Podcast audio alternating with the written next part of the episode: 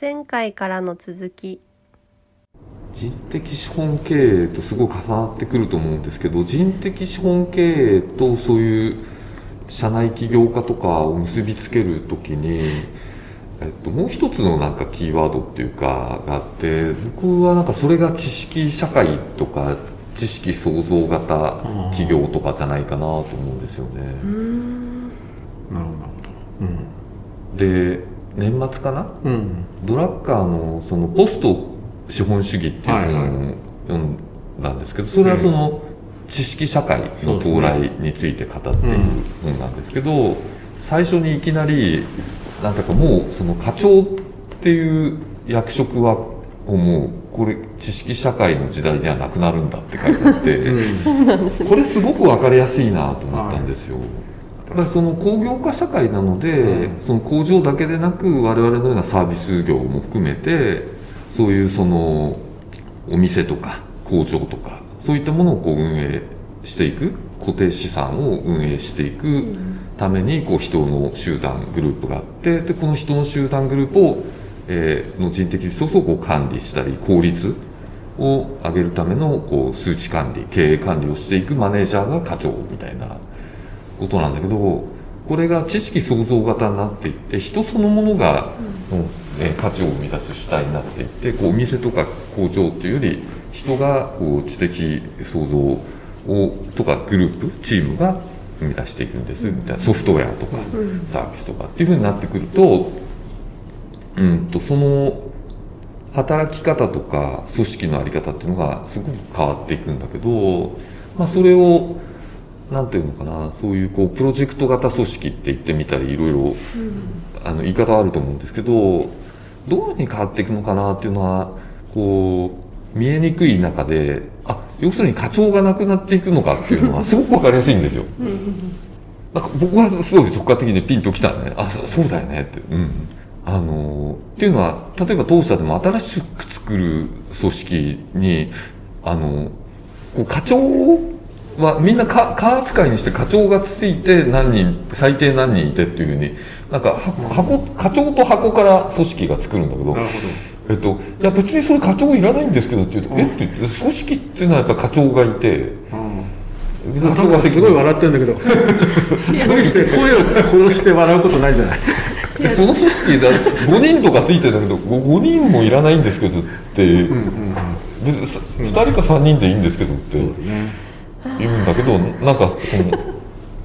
なんか形から決まっちゃうみたいなのがあって、いや調査部って最初専任になった時 2人で私と私の後輩と、で課長いなかったんですよ、うん。ですごく社内でかわいそうだねって言われて。かわいそうだったのか。だから課長もいないし そのそれこそグレードで言うと全然下の人しかいなくてああの なんか納得感があります。いや自分たちではそう思ってないんですけど、結構今でもでもそういう文化あって課長がいないとあか、あこの上位職がこううん。他の組織から見ると欠けている状態っていうのが多分今増えてきてると思いますけどやっぱすごくそれがイレギュラーだったっていう、うん。このまだ過渡期だと思うので、なるほどなるほど。えーすごくあの今あのすごく納得感があって笑ってました。うん。サイズ感とか？やっぱり。サイズ感もですし、うんそのまさに多分じゃあ課長がいなかった時に何が問題なのかっていうのが、その部署のミッションの本質的な課題ではなくて、うん。すごくこう事務的に例えばこう勤怠管理上の承認をせないとか、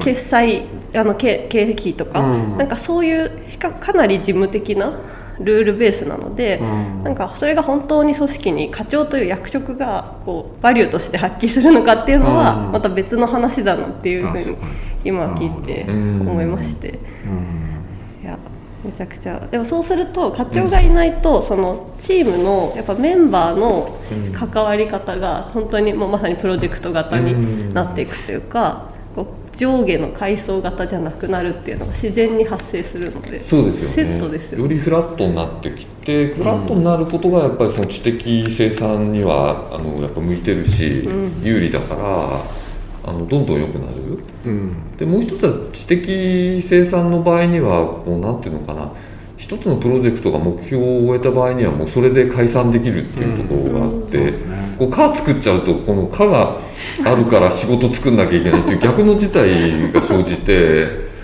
でいつの間にか気が付いてみるとその仕事はないんだけど課があるから仕事作られた仕事が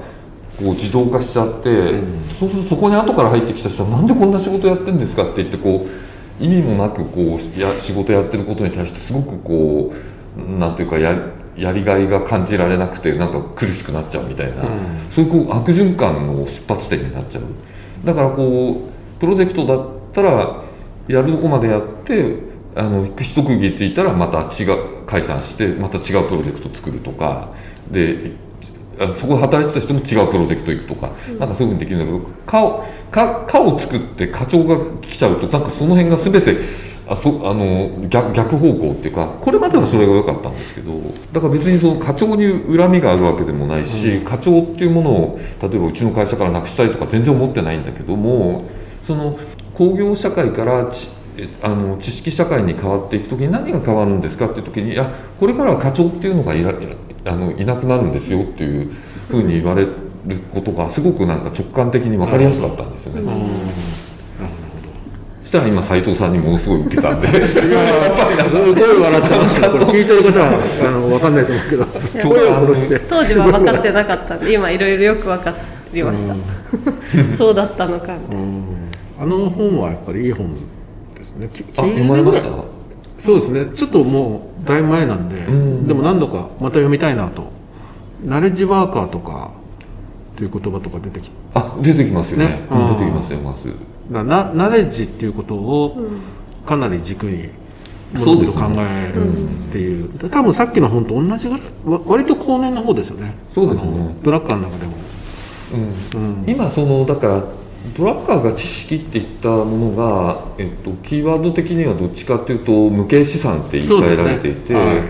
まあ、日経新聞なんかでも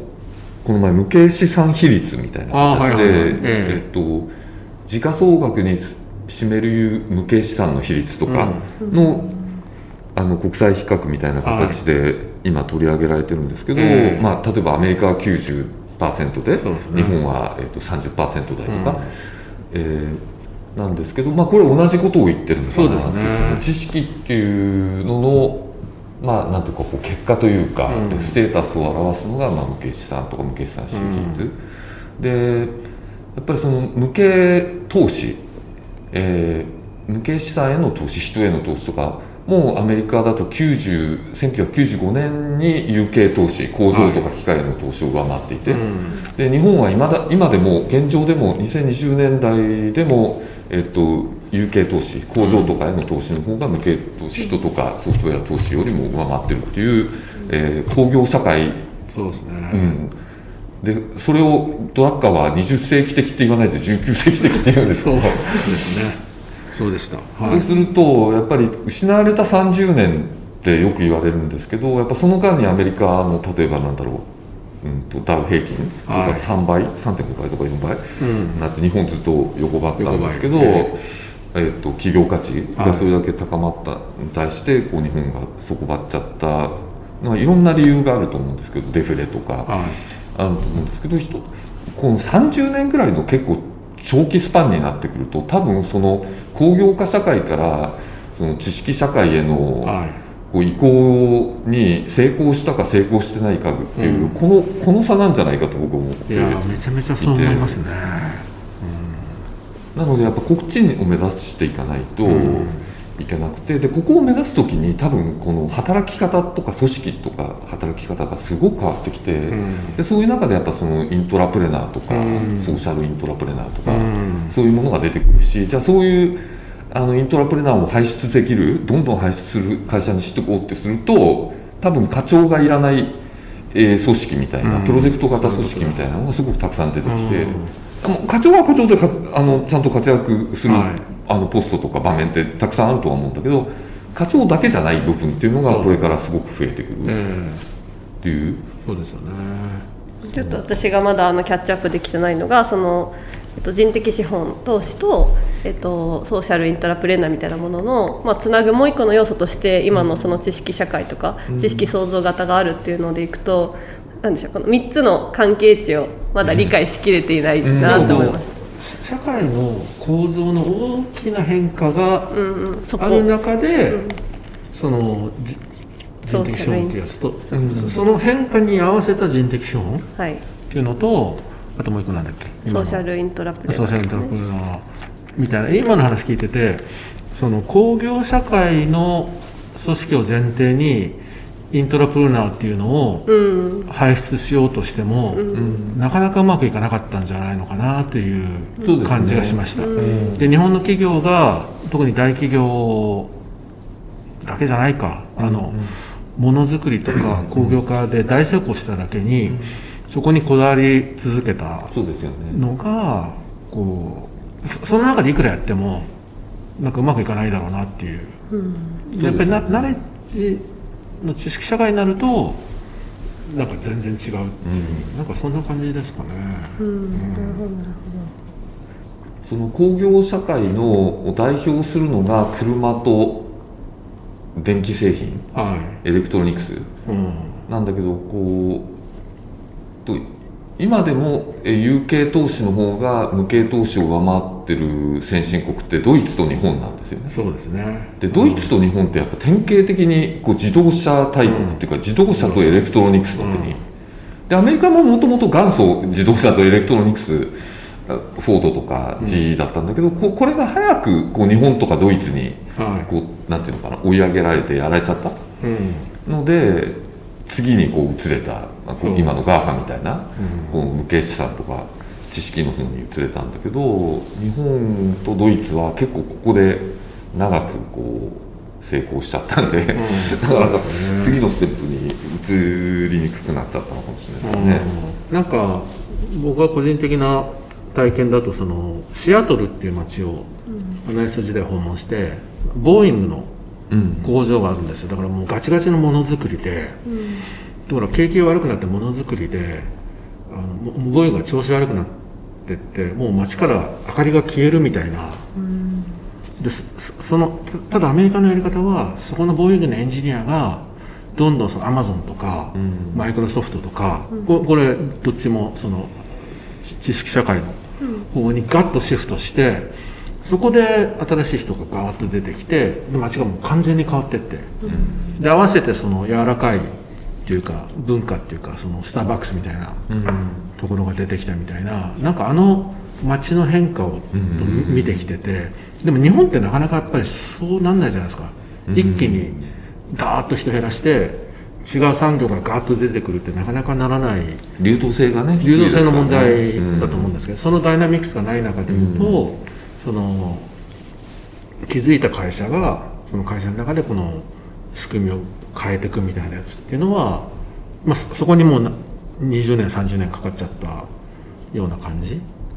でもいくつかの会社はそこに気が付いてこうこうちょっといくつかやり始めたんじゃないかなみたいな感じを。ちょちょっと引いてみるとそんな感じに見えましたね。なんかね本当シアトルの変化って僕の中で衝撃的だったんですよね、こんなに変わるんだっていう一つの街が。あとデトロイトもそうですね、うんデトロイトでもその後新しいものまだできれてない。ちょっとずつ変わってると思うんですけど、っていうのはちょっと思ったりしました。ねいや私本当に前も話しましたけどあの変化し続けるっていう経営理念の一文がすごく自分にとって、あの合うなと思って魅力を感じて入社したので、なんか本当にこの会社自体が変化し続けてるなっていう実感があります。はい。課長の数を KPI でモニターしていくと変化が分か。るのかな